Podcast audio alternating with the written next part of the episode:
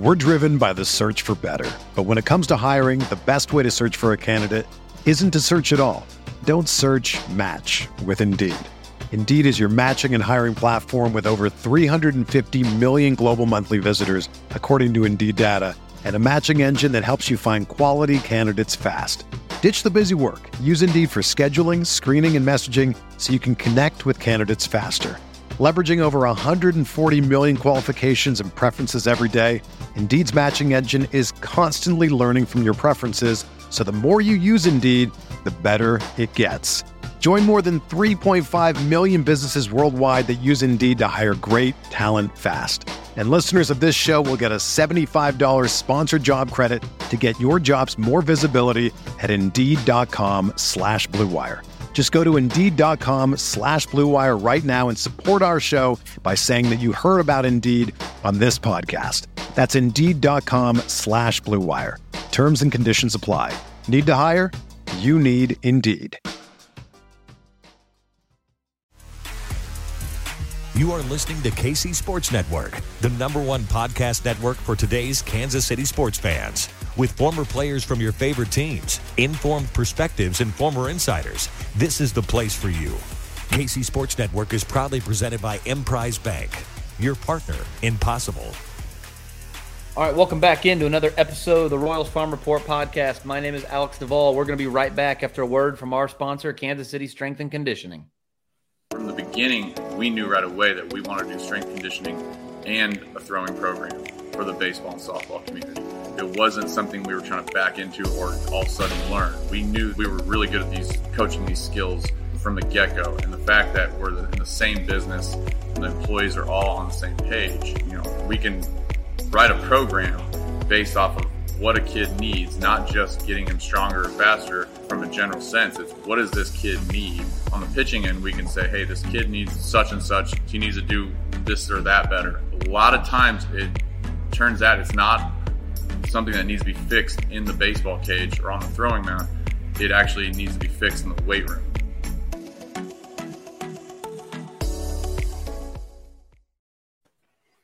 All right, we're back. Um, gentlemen, I first of all, let me don't let me be rude. I am joined as always tonight by my co-hosts Josh and Joel, by almost always.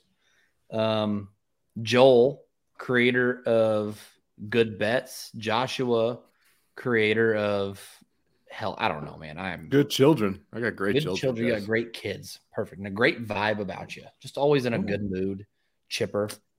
Like that. Um, I don't. I, I didn't have this scheduled because JJ didn't say it until right before the game. Can we can we start the podcast tonight talking about the quote about Lynch and Bubic? Yeah, let's do it. And just Yeah. I'm gonna start with Josh because I, I think I know where Joel's gonna go, and I, I'm I think I'll be more surprised at Josh's take. More like I don't know where Josh is gonna go with this. What was your initial reaction, Joshua, to JJ Picollo saying Daniel Lynch and Chris Bubic need to take their careers into their own hands and figure some stuff out and be better? Um, when I sent it to the group chat and I said, well, this is certainly a different tone that has been used against these guys uh, for the last two or three years. I don't hate it. I mean, any of these guys, if they ever need a, well, it's time to grow up, talk, I, it's usually already too far gone.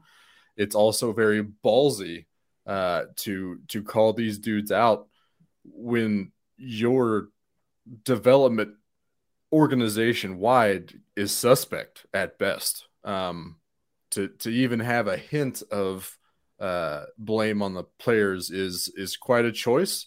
Um, but I understand it's it's part of the accountability thing that they've been kind of talking about the last six months or whatever. Uh, it seems like they're actually holding people to standards now, and I just hope that continues.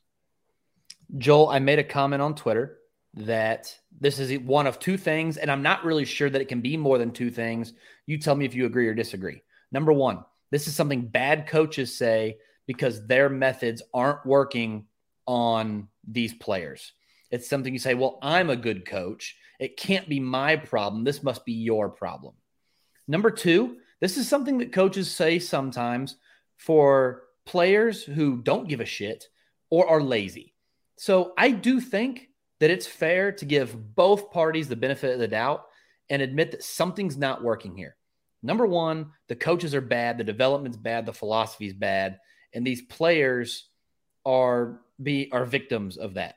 Number two, I think it's possible that we we know Daniel Lynch and Chris Bubic were getting help outside the organization at some point in the offseason. Chris Bubic developed a slider during the lockout. Daniel Lynch, by the way, I don't want to act like this is some like, oh my God, they were getting help outside the, the organization. There was a lockout. They they couldn't legally get help from Cal Eldred.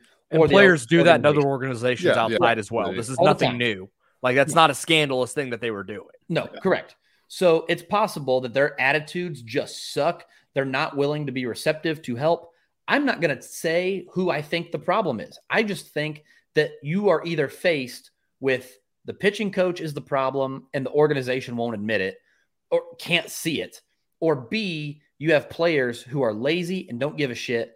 I don't know what the other answer is for why you say that out loud on September 13th to me it feels more like it's one than the other. Like it's number one than number two. I'll put it that way of your of your two thoughts like your two schools of thought. Um, just because I, I think Chris Bubic is too academic to have that attitude. Like stanford kid good head on his shoulders like and, and daniel lynch was a virginia like that's a pretty good academic institution too like those are two dudes that know their stuff. And I don't think, and I, I imagine maybe some of that attitude is just what the hell is going on? Like, why is this continuing to happen for me when I've been so good since I was like 11, probably? Like, it, I think, I think it gets to that point for him. The, the, and I wish I could hear the tone in which he said it because we just read the, the quote on Twitter. But judging by the context of it, it feels like the Royals are maybe going to take the advice of the general manager in the front office across the street uh, in making an aggressive course correction in the offseason to fix things. Like I, it feels that way. Like it's hard to ignore the struggles that have happened not only to the young pitchers of the big leagues, but everywhere else. I mean, we talked about that last week about how bad it has been at every single level, and on the pitching side, outside of a few solid arms here and there. Like Ben Kudrna was named the Fireflies Player of the Year and and all that stuff. Like that's good to know. But I mean, oh, the overall like numbers look horrific and it's not sustainable. Like you cannot continue as an organization to think that what you are doing is working. Clearly, it is not. There is if there were a few outliers here and there that had bad seasons, okay, you can throw those out, retool in the offseason and go.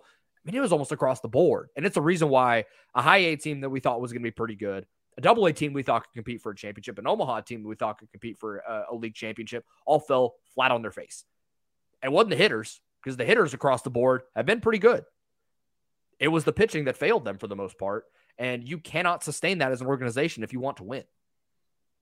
My my other question, Alex, you brought it up about them getting help in the help in the offseason. Bubic apparently had a slider and we have seen it zero times, according to Baseball Savant. So if you're asking me, like, where's the evidence of one guy talking, like, taking his career into his hands? Wouldn't it be adding a fourth pitch into his repertoire and then using it in the season? Or is he getting instruction that's not a quality pitch? That's not what we're doing here. Is it one or the other? Is it both? Is he just not confident in it? It could be either way, but that was seemed like evidence of him taking his career into his own hands, like they're asking him to do. That should tell you that Chris Bubic cares, like the yeah. ability to go, hey, like my curveball is fine. I throw a good changeup. I need something else. I need a harder pitch to go with my fastball that I can tunnel and make work. And think, remember, like, and it's not even like, oh, I've been working on a slider. I think remember how confident he sounded talking about throwing that pitch and going, Hey, I think this is going to really help me. Yeah. Obviously, there's some conversation that happened behind closed doors that they don't want him throwing that pitch. And that to me is a detriment of the organization more than it is Chris Bubic. Now, does part of me wish Chris Bubic was a little more strong willed and said, F it, I'm going to throw it anyway? Yes. But I also, but at the same time, like, what does that do to those meetings that you have with your pitching coach and the pitching coaches and the development staff in doing that anyway, right? Like there's a weird kind of juxtaposition there. Mm-hmm. Can I can I point out that Chris Bubic threw an 83 mile an hour breaking ball tonight against the Twins? I mean, where's his where's his curveball usually sitting? 78 80. Hmm. So Okay. if I'm Chris Bubic and I hear what JJ Picollo I heard that quote right before my start. like I'm out. Okay, done. Bet, deal. See you on the flip side. I'm doing what I want to do now. This is the Chris Bubic show. That that's the gauntlet you've thrown down. Deal. Tell Cal Eldred to shut up. I'm going to do what I want. Now, I'm not saying this is Cal Eldred's fault. I legitimately don't know. I have no idea who to believe here because I will go on the I will I will lick the boots and give them the benefit of the doubt that maybe Cal Eldred is onto something, and it is possible that they're not listening. That is that is an inherent possibility that I don't think should be ruled out. I think it is totally possible that if JJ Picollo, who I love by the way, I am so glad he's the GM. I hope they give him more roster control moving forward. But if JJ Picollo comes out, says this about Lynch and Bubic, my instincts tell me that they don't feel like these two guys are listening. Now, could it be both that the pitching coach is bad, the development's bad, and so the pitchers aren't listening? yeah. And that's mm-hmm. that is the issue. Like if you come out, this is so like Kyler Murray, like That's what I was gonna use. Dude, Yeah. what are we talking about? It is September. What is Yeah. what is going on? Like, how is it? We oh my god, we had to listen to Dayton Moore come onto the radio several times this summer and talk about the great job Cal Eldred is doing, and now the GM of the team is saying the pitchers need to figure their shit out.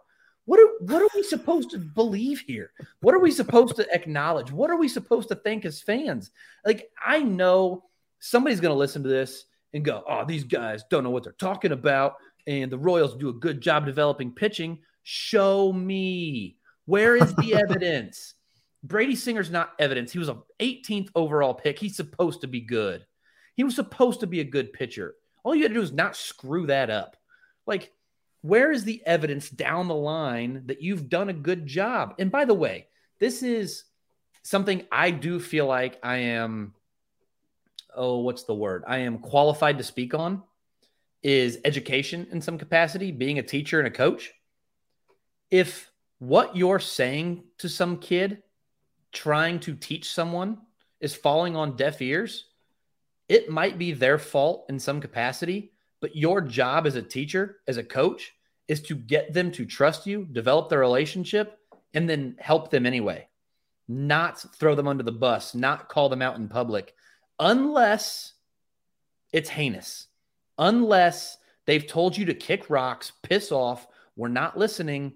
You don't, I do, and, and so this is where I'm at, right? Is where is the line between it is possible this is the player's fault and the Royals have not earned by any stretch of the imagination the benefit of the doubt to be trusted that this is not their fault. I just I Yeah. I don't know how how you can look at this any other angle.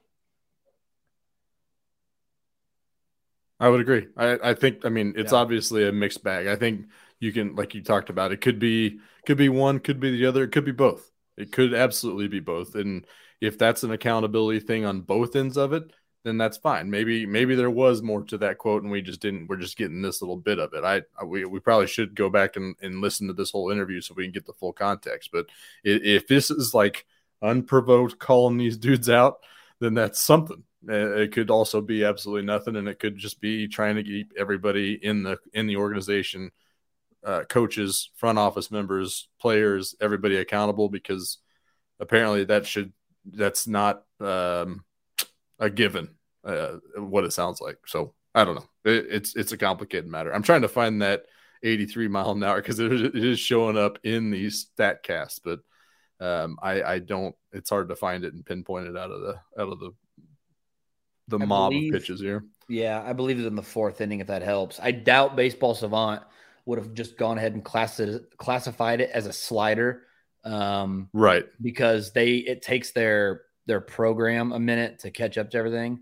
Like Yeah. I remember who, whose debut was I at where Luke Farrell maybe I think it was at Luke Farrell's debut and it was counting like his 93 mile an hour sinker as a curveball or something. It like Yeah. I had no idea. So baseball savant does take some time, but um, I did think it was interesting that that he threw a really hard breaking ball, and I went, huh, that's ironic timing. Like I was, I thought that was kind of funny. So There's an 82.6 that looks pretty 12 to 6 ish. Um, so it doesn't have a lot of like horizontal movement. So I don't know if Could have that's been a if that's the one. curveball But it- yeah, yeah.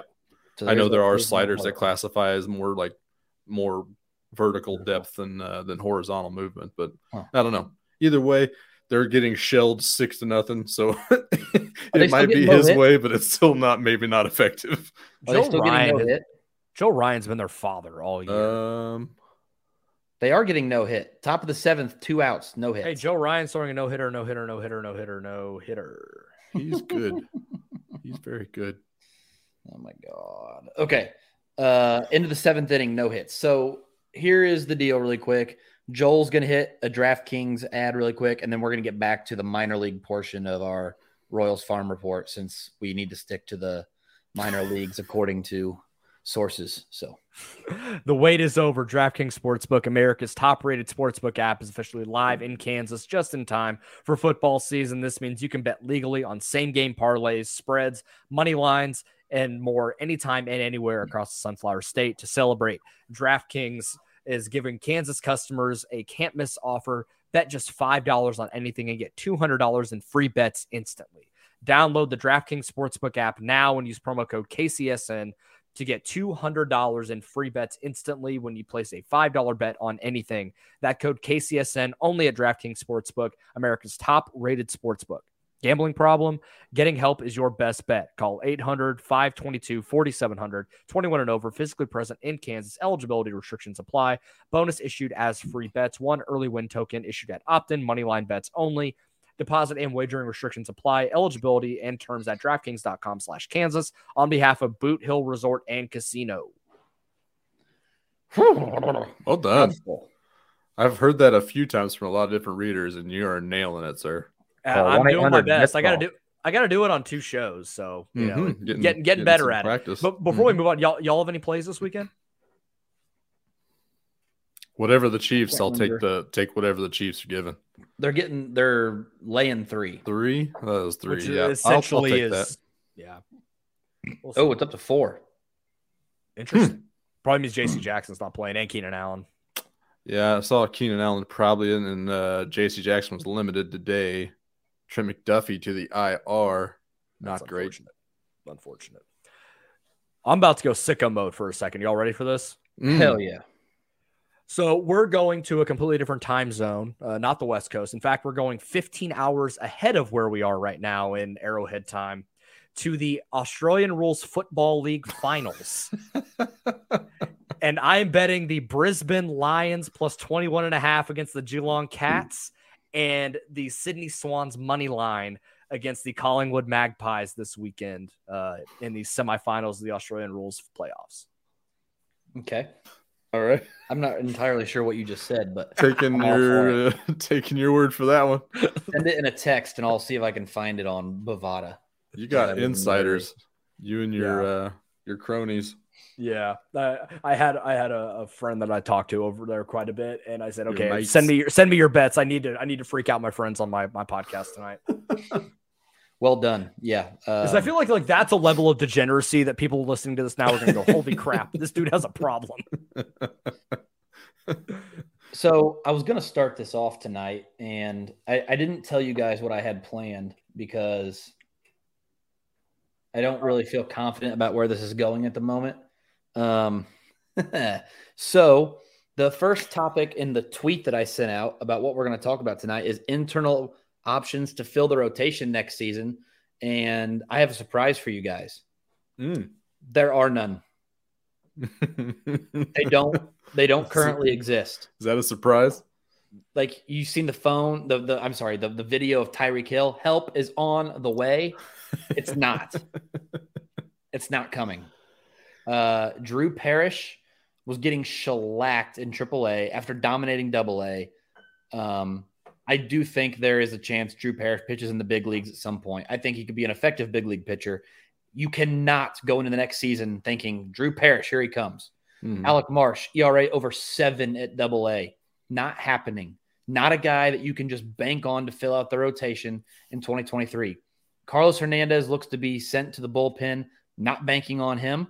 Chris Bubic, really? Daniel Lynch is that's the guy we're banking on. So you have Brady Singer and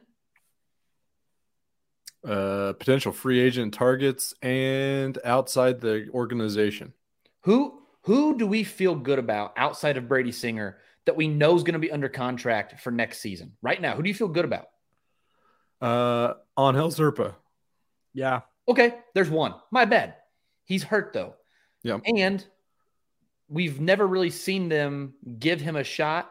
Yeah. Max Castillo, I like. I personally really like. Are- Yeah. is that the guy you're banking on in a competitive season to be your number three or four? Probably not. And Zerpa's still only had like what 20 major league innings pitched. If I mean, he doesn't Not yeah, even. yeah, it's not, even. much. He's had made three big league starts. Yeah. And so, so which of these guys are we supposed to think this is the rotation going in that is going to take this team to 500? That it it's not in place, not Yeah. with the current development system, not with the current coaches. So, we're going to talk about some solutions. How Mhm. can the Royals make this work? I've got an idea. I'm ready to run it by you, boys. let's Go. Maikel Garcia, Mhm. Anthony Veneziano, Luca Tresh. Find me somebody else, whether it's a Nick Pratto, a Michael Massey, a Gavin Cross. Go get me a Pablo Lopez out of Miami. Go get me a Zach Gallen out of Arizona. Those are the two guys that I've kind of paraded around, especially Zach Gallen. Zach was Gallen so is good. yeah. He's Yeah. so good. I would give whatever whatever they want almost. You want Mondesi too? Okay. Like what what else? What else? Nick Loftin, take him. Give me Zach Gallen. Give me Zach Gallen. We can cook. The problem is that I think we're going to run into because I want to get your guys' ideas here in a second. Whenever we get to a point where we're ready to add a pitcher through trade, if, if we think that's available, this team has more holes than they can trade players right now. Like, I agree with the idea that you probably have enough bats where, like, if you are an arm or two away, you sign one, trade for another, and you're good to go. Mhm. But by the time you traded for all these guys, all the arms you're going to need, you'd be out of bats.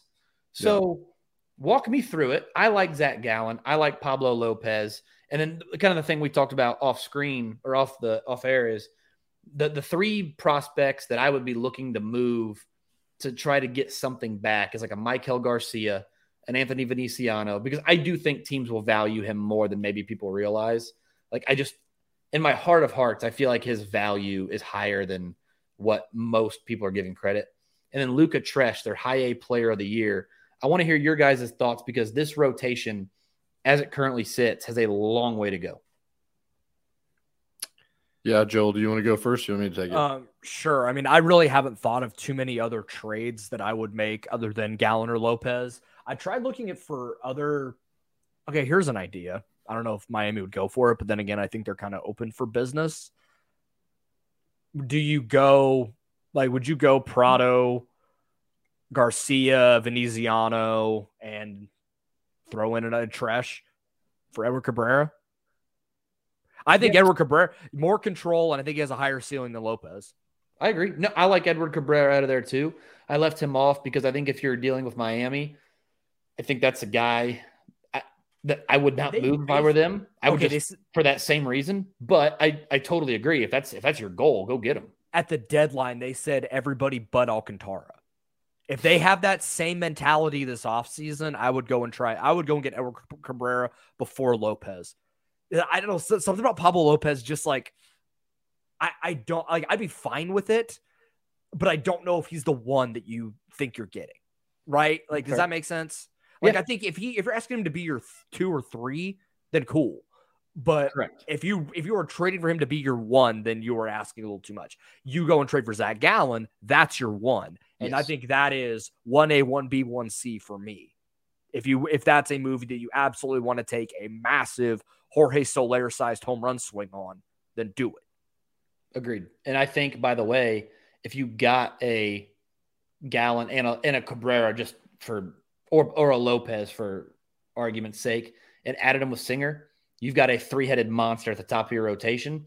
But think about what we're talking about then is you have Brady Singer and you still need the other two heads of the monster. The, the Okay. two heads Now- hopefully. Right. And then so on the free agent side, I brought I talked Yeah. about him with Jordan Foot last week. It's a guy that I we brought up in the past on, you know, text and whatever. But Chris Bassitt, I think would is meant to pitch for the Royals, but he's 30 he's 33 going to be 34 next year. So you get him for like on a 2 or 3 year deal like the way he pitches is going to age fine. Like I don't think he's going to fall off a cliff. Um, he is more control over velocity, but he still can run up to 94, 95 when he needs to and just a bulldog type that I think the Royals could really, really use, and isn't just an innings eater. Like he can go and get you seven on a even when he doesn't have his best stuff, but it's not like Mike Minor where the Royals sent him out there to die most days just to save the bullpen. Like Chris Bassitt can actually go and get you a solid six or seven every fifth day. Yeah, I think that's fair. Um, my the way I kind of went with this is uh, as far as the three internal candidates, I had Garcia too, just because you know he's we've got options that are uh, top end, probably higher and more valuable than Maikel Garcia right now. So it's a you know easy. You're you're dealing from a strength to to go get weakness. Uh, reinforcements. Kyle Isbell's another one, but you still might be selling low on him. Not sure what he's bringing back in a trade, depending on who values what with him. He could be someone you can like a throw in, major league ready. Maybe some of these teams like the Florida Marlins, like the Arizona Diamondbacks, who are you know on the fringe of contending, could use a major league ready guy like Isbell. And I think Nick Pratto, if we're trying to do something significant, which kind of sounds like what we're trying to do with Gallen, with uh, uh, Edward Cabrera, Cabrera, and um, Pablo just blanked Lopez. on. Yeah, Jorge Lopez. It sounds like Pratto will have to be the headliner, if not more, like Gavin Cross. If not, it's, it's up more like that. So, if we got a deal from one of these guys that is going to hurt all of us to the core, Pratto is probably the guy that I'm looking to deal uh, out of this. Um, again, we're probably we'd probably be dealing at a lower price, a lower value, especially considering they're getting away with a shift. Um, he's one of those guys. I think he's hitting 45.2% of the time he's pulling the ball. So I think he will absolutely benefit from this uh, this lack of a shift. We might be really seeing what he can do, uh, and his average is going to climb next year. So we could be dealing at a wrong time to do that. But if we got to make room for him, there's already a logjam in the corner outfielder positions. I don't know how that's all going to work moving forward. Pratto seems like the the the one to go get. So my plan, the guy that I haven't heard about talked very much, and probably rightfully so, but he has been very solid, very James Shieldsy type of trade, is Merrill Kelly for Arizona Diamondbacks. Uh, 34 years old next year, two years more control, but he has a 385 XFIP.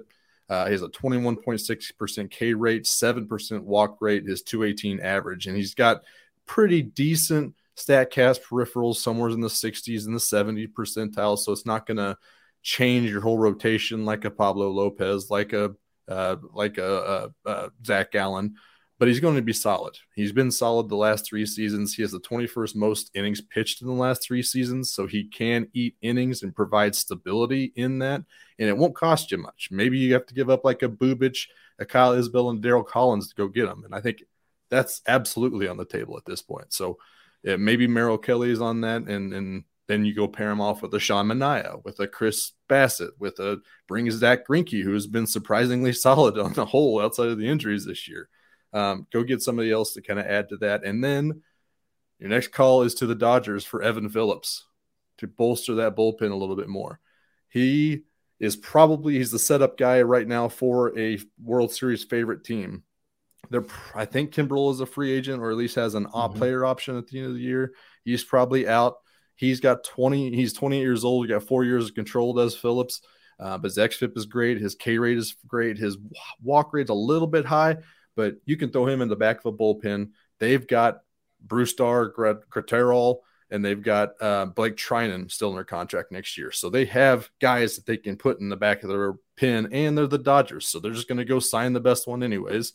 And they can potentially be gotten for like I don't know, a Maikel Garcia, Tyler Gentry, and Luca Tresh is, according to baseball trade values, is a doable package. So maybe you look at Evan Phillips to kind of bolster that bullpen, and then all of a sudden the games are shorter. You don't need the Zack Greinke's to go six. You don't need the Merrill Kellys to go six. You don't need that. You, these guys can come along.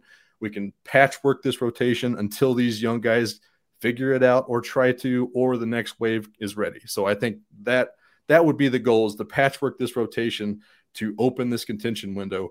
And then by, hopefully by that time, Kudrna, Mozzicato, Daniel Lynch has figured it out. Asa Lacy's figured it out. Alec Marsh has figured it out. John Bowlan's got it together. Maybe some of these guys start figuring it out and you start opening that window for a longer amount of time. Done. We're driven by the search for better. But when it comes to hiring, the best way to search for a candidate isn't to search at all. Don't search match with Indeed. Indeed is your matching and hiring platform with over 350 million global monthly visitors, according to Indeed data, and a matching engine that helps you find quality candidates fast. Ditch the busy work. Use Indeed for scheduling, screening, and messaging so you can connect with candidates faster. Leveraging over 140 million qualifications and preferences every day, Indeed's matching engine is constantly learning from your preferences, so the more you use Indeed, the better it gets. Join more than 3.5 million businesses worldwide that use Indeed to hire great talent fast. And listeners of this show will get a $75 sponsored job credit to get your jobs more visibility at Indeed.com slash BlueWire. Just go to Indeed.com slash BlueWire right now and support our show by saying that you heard about Indeed on this podcast. That's Indeed.com slash BlueWire. Terms and conditions apply. Need to hire? You need Indeed. The best way to learn a language? Immersion. Living where the language is spoken and using it every day. But if that's not in the cards this year, you can still learn a language the second best way, and that's with Babbel. Be a better you in 2024 with Babbel, the science-backed language learning app that actually works. Don't pay hundreds of dollars for private tutors or waste hours on apps that don't really help you speak the language. Babbel's quick 10-minute lessons are handcrafted by over 200 language experts and help you start speaking a new language in as little as 3 weeks. Babbel's designed by real people for real conversations, and their tips and tools are approachable, accessible, rooted in real-life situations and delivered with conversation-based teaching so you're ready to practice what you've learned in the real world. Here's a special limited time deal for our listeners. Right now, get up to 60% off your Babbel subscription at babbel.com slash bluewire. That's 60% off at babbel.com slash bluewire, spelled B-A-B-B-E-L dot com slash bluewire. Rules and restrictions apply. Okay, I have an idea for another one that I was thinking of as, as Josh was uh, going on his soliloquy there. um, and this is a big if because I don't know if they'll do it, but they might. If the Angels blow it up and like trade Ohtani this offseason. Oh boy. No, I'm not saying we're gonna go I trade like for this Shohei caveat Ohtani. already. No, no, no, we're not. No, I don't think is that far out. Is that crazy? Is it that crazy? They talked about trading him this, at the deadline. To the Royals? No, Oh, I was like, they're just this is just no, the no, no, just doomsday in device. general. Like, yeah, this is the like if the Angels blow it up and trade Ohtani and they're just gonna completely tear it down. What about Patrick Sandoval? Hmm. that could work. For, have him I under you were gonna control. say. I was like, whoa, whoa, whoa. No, no, no, no, no, no, no. I'm not okay. I may weren't you in have the group text earlier when I was giving Josh crap for Yeah. his? no, idea no, no, no, no. I am not that. I'm not that crazy. I'm not that out of my mind. I didn't. I didn't smoke my lunch. Like I promise. Like How I'm not you. that. I didn't go that nuts with it. But I'm saying like if they trade Ohtani to somewhere else and they're just tearing it down and trying to just build the their farm system up, which is horrend- horrendous, then you go and you probably don't even even need to make Pratto the main piece in that. Like you probably this may be a little bit of a cheaper move, but you have him through 2026 and 298 ERA in 127 innings this year, 131 punchies. He's got a CG shut underneath under his belt. The walks are a little high, but that could be a guy that you go and make a move for, and it's not going to cost you as much as a Zac Gallen or a Pablo Lopez or a German Marquez or something like that. Could be a little more under the radar move that I think could turn into be. He could be like your like a he's like a lefty Brady Singer. Like he's not a one, but is he a really good two? Then yeah. And you fill your rotation with that, and you still go make a move for a Chris Bassitt or Sean Manaea or someone of that nature. Uh, that could that could be a really good move. I'd be terrified to give up anything for anyone who has any kind of command or control issues. If they have anywhere relevantly high walk rate, I don't want any part of them unless they're getting signed to a low free agent deal. Because is that, the, is that a Cal Eldred thing? I don't know who. It's just this organization. Not it's a developmental thing. How to throw point. strikes. It's just not. It's. I, I don't have faith in it at the moment. It could turn it around and next year be completely different. all they do is throw strikes and make people whiff but that's just not a thing right now. So I'm not giving up anything I was of significant value on that. I can't believe y'all thought I was insane enough to think that the Royals would Doug, you started talking. I was like, what is he? Where is he going with You didn't let me finish. You started cutting me off, asshole. Would you, would you whoa, let me whoa, trade Bobby Witt Jr. to go get one season of Shohei Ohtani? No. Uh uh-uh. uh I didn't think you would. Can we uh, bring us back, back bring us track. back, bring us back, bring us back. Well, later this off season, when we've got nothing to do but talk about how terrible Mizzou's basketball team is, we'll come back to maybe should they trade Bobby Witt Jr. as a as a joke, as a joke. We will maybe come back to that later if we if we're feeling that negative.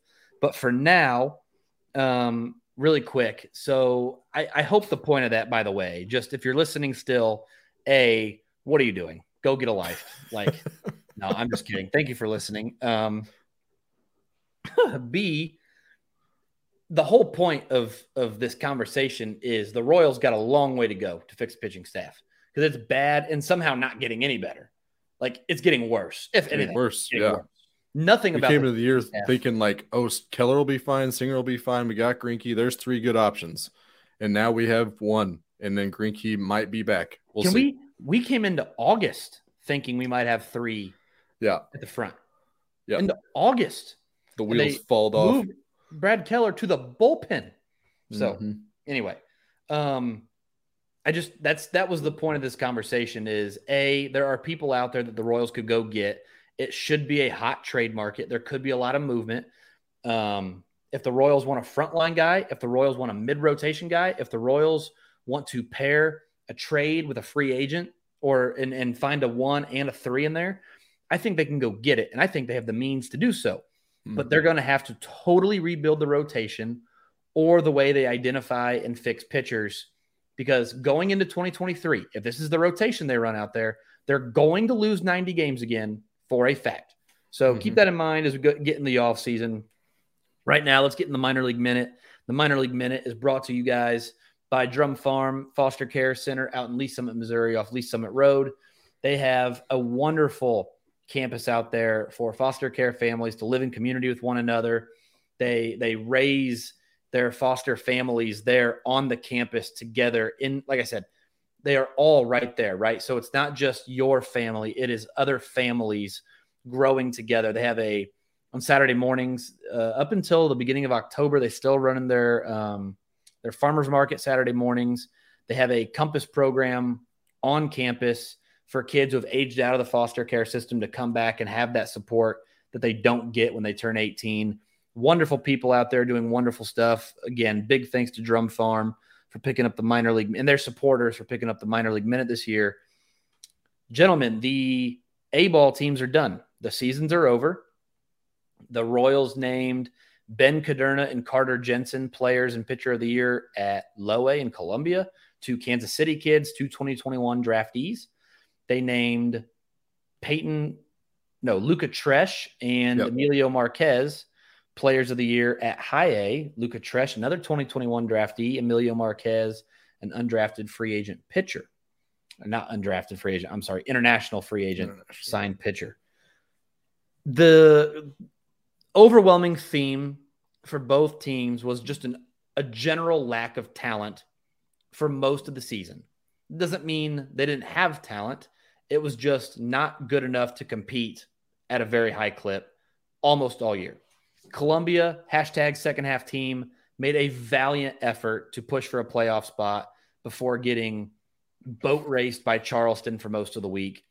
Quad Cities never really came close. And this is the fear, by the way, for a team that is getting close to being ready to competing to have nothing in high A, low A that you can deal because you'd like to keep your prospects at double A, triple A to help out the wave.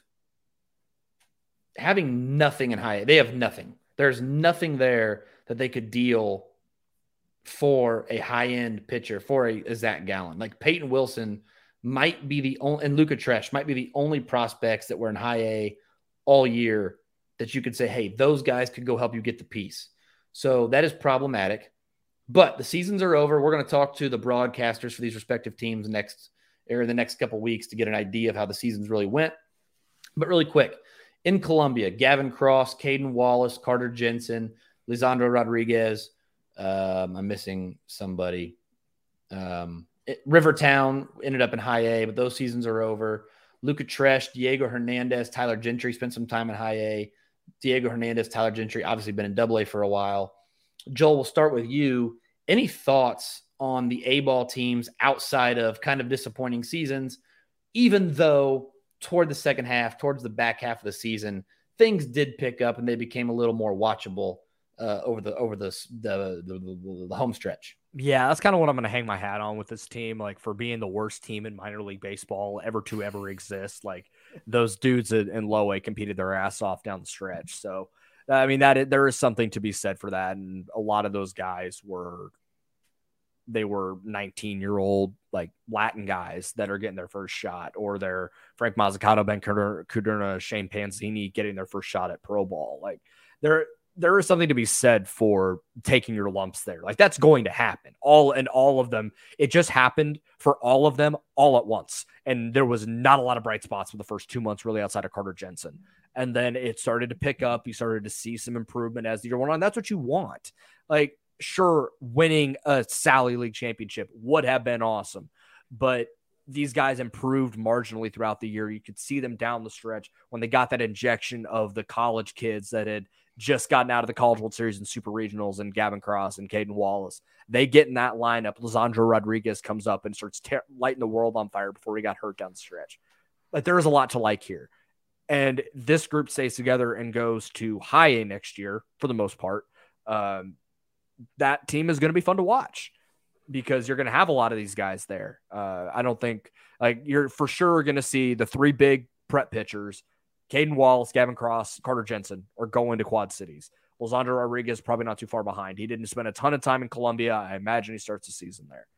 But there's a lot to like with a lot of these these guys. So that's what I'm going to take away is I, we saw the flashes, we saw the potential. And now it's a matter of these guys continuing and building off of what they did at the end of the year and taking that into 2023.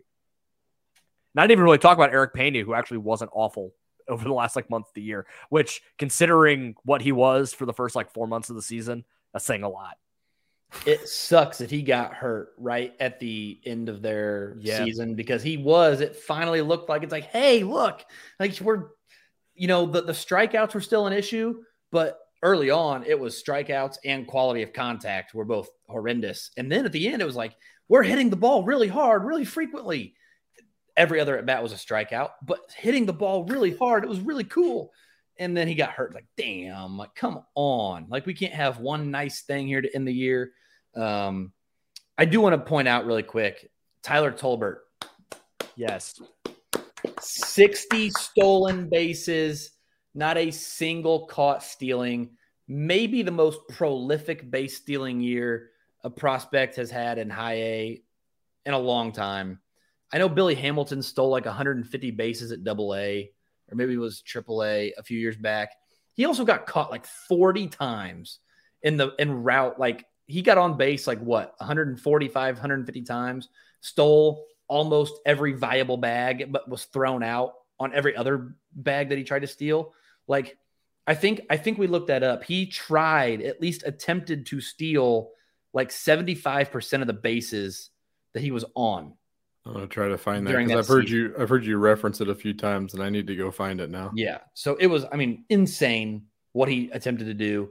But anyway, Tyler Tolbert, 60 and 0. That is unbelievable. It is, it is so hard to do. And I posted that tweet about um all the other prospects with like 60 or more stolen bases, it was like 13 caught stealings, 14 caught stealings, nine caught stealings. Tyler Tolbert, zero. They didn't get him once. It's unbelievable. That is not just great elite base stealing, it is efficient base stealing. And there's an incredible amount of value added to your like if you if you had like a minor league war number, right? Did you find Billy Hamilton? I did. Stole 155 bases in 2012 between high A and double A. He got caught 37 times. I don't know. I mean, 155 stolen bases in a season. Crazy town. So that's 192 attempts. Yeah, something like that. That's getting a lot of sprints in. That's, That's more than a baseball player should be getting in unless you're Rickey Henderson. It's moving. so stupid. That's such a stupid number. 155. I That is looking at the wrong is, column, but as Jesus. soon as I get on base, I'm running to the next one. Like, yeah, I'm not. I mean, I'm not waiting. And by the way, to be on base, now he's yeah. You gotta you gotta consider he probably stole third base 50 times, like a third of the bases he stole were probably third base. But still, to be on base a hundred times and then to steal every one of them is just. Could you, could you imagine, like Alex, you were a pitcher too. Like, could you imagine you crap that guy got on base and you know he's going to steal and there's like nothing you could do about it? Nothing. Like, yep. I wouldn't Even, I'd pitch from the windup. Yeah, just there you go, dude. Screw it. He'd take two bases off of you in one yeah, one pitch. It didn't even matter. Like you could make the perfect slide step pitch out. Didn't matter. Yeah, yeah unbelievable. Josh, any thoughts on those two teams just as a whole? I mean, Joel kind of hit the head uh, on the on the nail. That's not right. Um, it's, it's been a long day. Uh, yeah, you're kind of we get him in the season uh, kind of looking at AAA and AA as where all the hope was lying. That's where all the prospects were. That's where the wave was visibly at. Um, we thought that AA with that pitching rotation and the athleticism in the lineup that that was going to be a no doubt championship team. They were not at all that. And in fact, the only taste and possibility of a postseason post June came in Columbia. So they will it doesn't matter how they did it in the first first half. They gave us a little bit of juice at the end of the season, and boy, that got me going, and I'm thankful for that. But they are the team now that you were wanting to see. That's the group that you're wanting to see compete, and they did. They were successful for the most part. Gavin Cross looks like the real deal. Cayden yeah. Wallace looks like the real deal. These prep pitchers look like they found something, started doing something a little bit differently and getting outs differently. Um, all of a sudden, Mozzicato became the guy over Kudrna there at the end of the year to kind of watch. So you throw all that in with the Alcantaras that we talked about in high A, uh, they know Camerons that were shoving all year. You get those dudes together, Ben Hernandez, um, all these dudes. There is a semblance of a, a very functional rotation that can be pieced together in high A and double A next year, and that is exciting. I'm high A Quad Cities is going to be the place to be next year. It's kind of like when Pratto and Melendez, uh, uh, Bobby, Vinny were all kind of coming up in Northwest Arkansas. Then it was Omaha.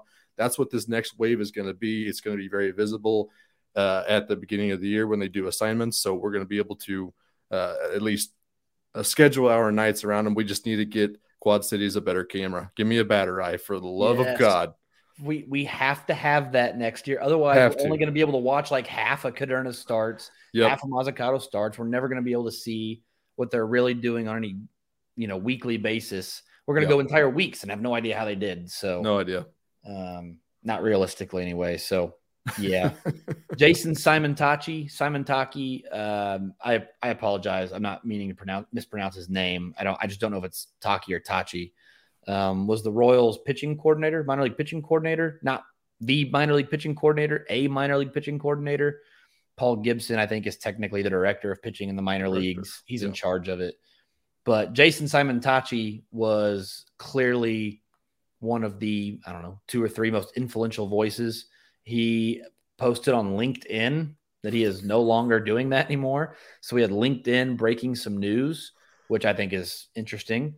Uh-huh. Um, just by the way, Hunter Dozier is pinch hitting in the bottom of the ninth to try to break up a, a no hitter. Um, I'm sorry, top of the ninth inning. They're pinch hitting Hunter Dozier. This is their for who? This is their savior.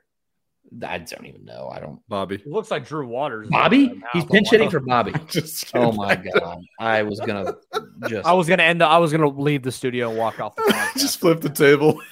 yeah, done, done. So never mind. Drew Waters is up now. Hunter Dozier's on deck. I don't know who's hitting. Maybe that was a Hmm. Nicky Lopez thing. Could be. that would 'cause make a some lefty sense. up. Yeah. Well, he's Anyway. gonna no hit in the ninth. You hate to see it. It's it sound it looks it sure looks like there's going to be some movement among the pitching development staff. Yeah. We don't have to talk about it. I don't want to talk about it, quite frankly. I just will say to anybody still listening, A, God bless you at this point. B, it does look like change is coming. I legitimately believe that change is coming. How much Mhm. change? I don't know. Last offseason, I said we would see the fruits of change this year. I really believed it. I sipped the Kool-Aid. I was driving the boat trying to tell you guys, wait till we see Kudrna and Mozzicato. You're gonna see change. And then Kudrna came out throwing Jackson Kowar looking changeups. And I was like, I told you, I told you they're onto something. They're fixing it. It's going to get better. Look at Ben Kudrna go. And then it went to shit in a handbasket really fast. So Mhm. we'll see how it goes. Um, I do think this organization's capable. They have shown us throughout time that they are capable of change. Sometimes they're just really slow at it. So we'll see. Um, let's get into some final thoughts of the night. I told you guys what our final thoughts have to be. Joel, I'll start with you. Final thoughts, overreactions to week one of the NFL season. Russell Wilson is going to get Nathaniel Hackett fired after the end of the season. that was like we have seen some mind-bogglingly bad coaching decisions in college and professional football in our lifetime. I have never been more confused and baffled by what the hell Nathaniel Hackett was thinking at the end of that game, thinking a 64-yard field goal was better than than sending out your quarter of a billion dollar cooked quarterback out for a fourth and five. Just egregiously awful. I, I think you answered your own question there, right? You said he's a he's a cooked quarterback. So do you trust him to go fourth and five? It's better than sending your kicker out for a 64 yard field goal, not at In elevation or in hindsight, a dome. Sure. No, Russ I've- was uh, Russ was I- running I for his life that whole game. I'm I'm with Joel. You could have wakened me from a drunken stupor and handed me a PS5 controller, and I could have done a better job than Nathaniel Hackett. Like, I could have been I- I stone took- drunk. I took the Seahawks money line because I wanted to watch Russ cook and try and burn down the kitchen, like because that's normally what happens. But nope, Nathaniel Hackett decided to take the chef's knives and burn down the kitchen himself. That I yeah I don't yeah I don't know. Brutal. I have more, but that was the main. That was my main takeaway. I want to know how somebody started a fire with the chef's knives. I was gonna say that's where I was going with that. Just I wasn't entirely really sure. I posted. I posted at the, at the end of, at the end of the game. I posted the uh, the GIF of Homer Simpson making cereal and he it sets on fire. I said that was Nathaniel Hackett at the end of the game.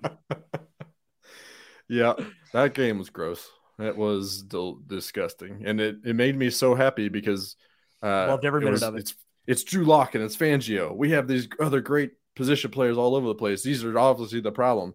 They go get Russell Wilson. They go get Hackett, and they never fix the offensive line, and that seems to be a problem. That's why they're going to finish in last place in the AFC West. Yeah, No, okay, Yeah, they are. whoa, Yeah, they are. whoa. Yeah, they are. there's your Yeah, overreaction. There it is. the Raiders looked a lot better They're- than they did. No, stop it. The Raider. I thought when I watched the Raiders Chargers game, I thought they both looked bad.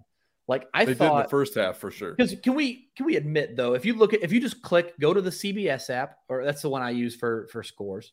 Click the box score, click teams, team stats. The Broncos dominated that football game. Hundred percent. They made way too many penalties. They Fumbled on fumbled the the one, one twice. twice. They they they they should have won the game anyway. At the end of Yeah. that, they dominated that football game from beginning to end. I think the Broncos will be fine. I actually think that they will still finish second in the division. So we'll see. That's not my that's not my overreaction. But Josh, I want your overreaction to week one of the NFL season. I'm overreacting to what you just said. That that they were going to be better than the Chargers.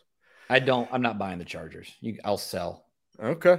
Okay. not, now, to be fair, I'm not buying any other team other than the Chiefs, but yeah. because Well, that's Yeah. that's a very good lead into where I was at. I, the Chiefs were the most polished team that we saw play in Week One. Period. almost like they played players in the preseason and Maybe it matters. Like, y'all see the stat that quarterbacks that did not play in the preseason went three and eight? Yeah. well, the the Chiefs were the most polished. The Bills were the most impressive to me because they beat the Rams by three touchdowns in LA on the banner day on the road, and they turned the ball over four times, and they still won by three touchdowns. That is some scary shit. That to me says Uh, more. That says more about the Rams and the Bills, in my sure, opinion. A- and that Stafford's arm is gone. Whatever you want to say about that, Cooper Cooper Kupp is incredible. By the He's way, unbelievable. He- He is like smaller, faster Travis Kelce. yeah.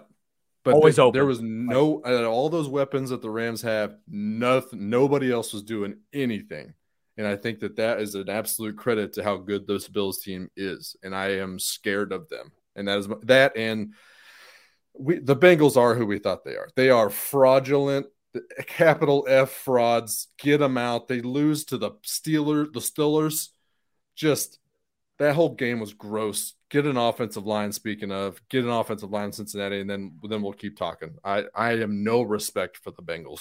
I also want to point out that the Bengals, the same as the Broncos, dominated that game.